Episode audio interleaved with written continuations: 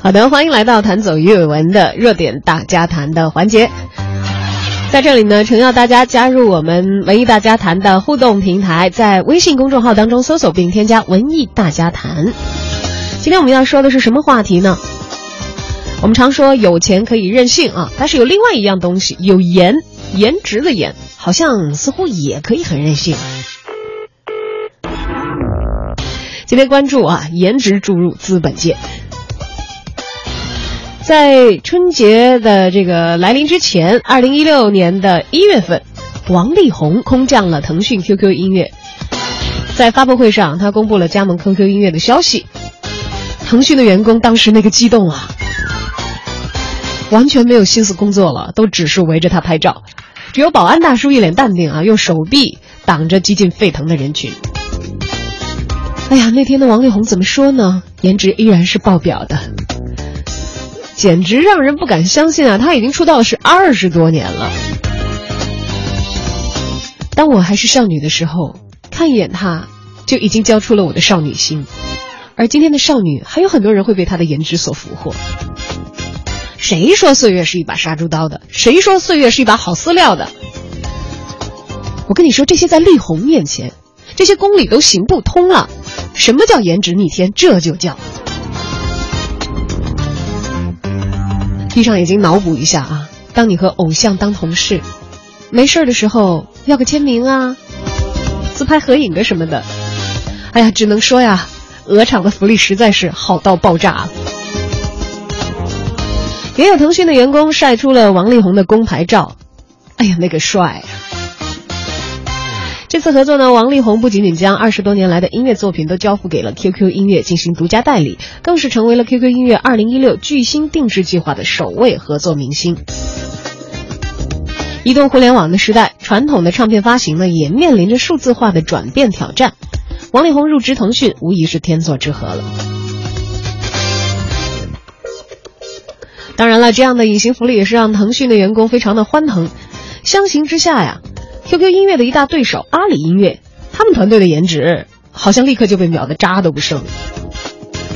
前提是，前提是，这还是在腾讯和阿里两位马姓 BOSS 的颜值不计入评分系统的情况下哦。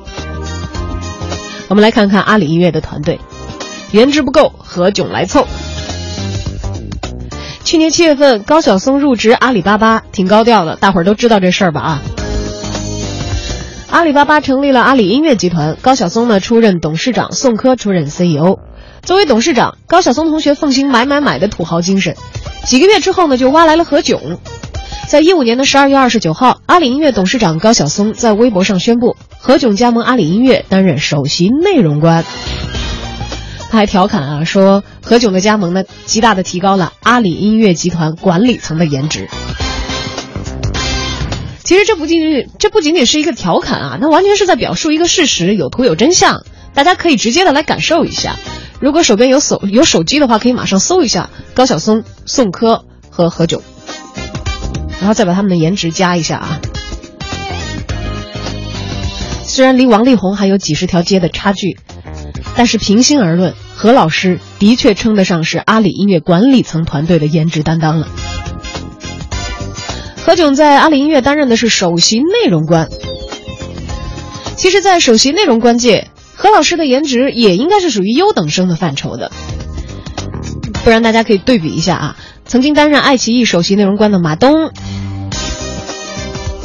还有近日宣布加盟向上影业担任首席内容官的天下霸唱，以及二零一三年的四月上任优酷土豆集团的朱向阳。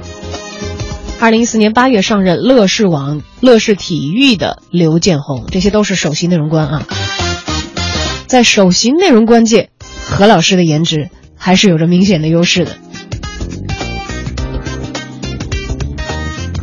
但我们也知道啊，首席内容官的绩效考核是不以颜值为标准的。所谓首席内容官到底是干嘛的呢？在不以颜值为考核标准的中高层管理团队岗位。颜值又是怎样转化成为生产力的呢？下面呢，请出我们文艺大家谈的特约观察员、媒体人黄豆豆，听听他是怎么说。我觉得这个词应该是一个近几年来的一个新词哈。那其实我觉得就是过去咱们说到一些影视公司或者一些网络视频网站的一些内容总监这样一个职务吧。只不过现在在我们这个词汇不断翻新的时代里头，把它用了一个比较流行的词叫首席内容官这个词哈，就是我们简写好像就是 CCO。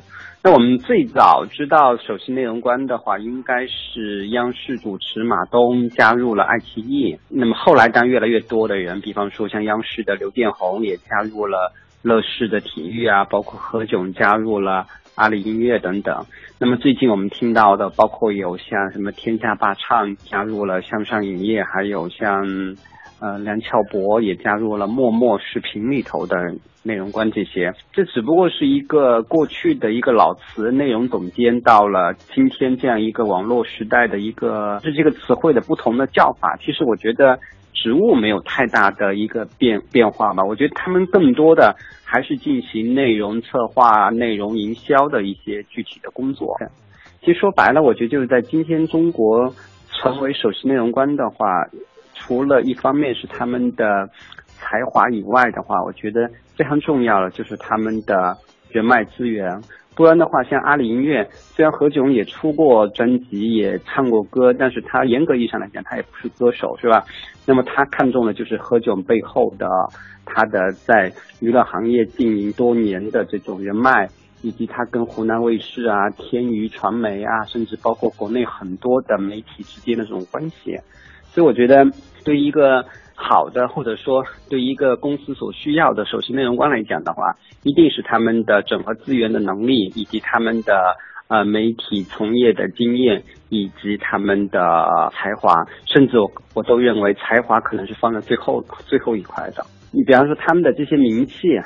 那么就就直接会让这些公司就会一下子就会引人注目，这个非常重要，因为这些人他们都是明星，然后他们也都具有自带话题。那么他们一旦加入到某个公司的话，他们也会给这些公司带来很好的对外的一种宣传。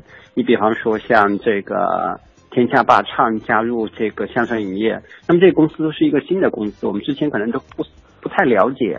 那么，但由于他的加入，那么作为一个著名的网络小说作者的话，他的加入的话，那么无疑也对这些公司带来很大的一个名气的一个宣传，甚至包括我们知道了，比方说像歌手王力宏也跟企鹅 QQ 的这种合作，肯定也会对对他们这一块的未来或者对这一块的这从事的这个行业，可能会有一定的这个宣传和影响力吧。我觉得这个。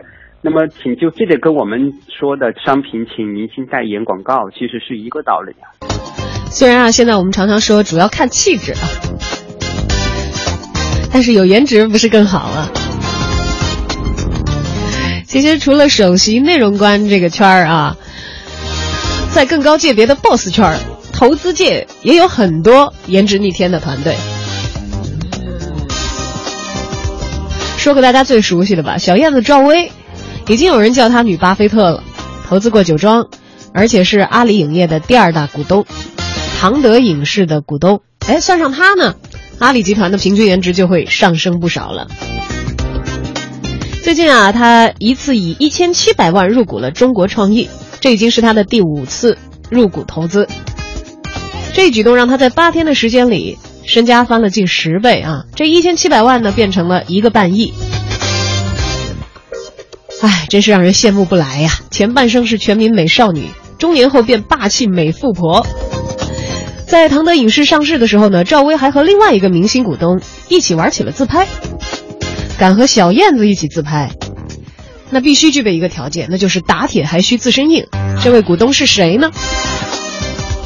正是另外一位资本界的颜值担当范冰冰范爷。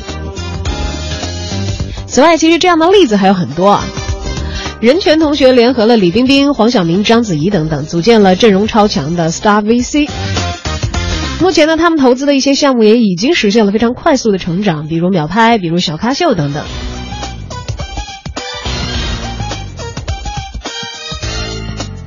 在看脸的今天，颜值绝对是一种生产力，绝对也代表着一派资本。但我们也知道啊，古人讲。自古美人如名将，不许人间见白头。趁青春未老，把颜值变现，这无疑是相当聪明的选择。明明可以靠脸吃饭的人，现在啊都在忙着运用头脑、拼实力安排自己未来的生活。那我们普通人还好意思不努力吗？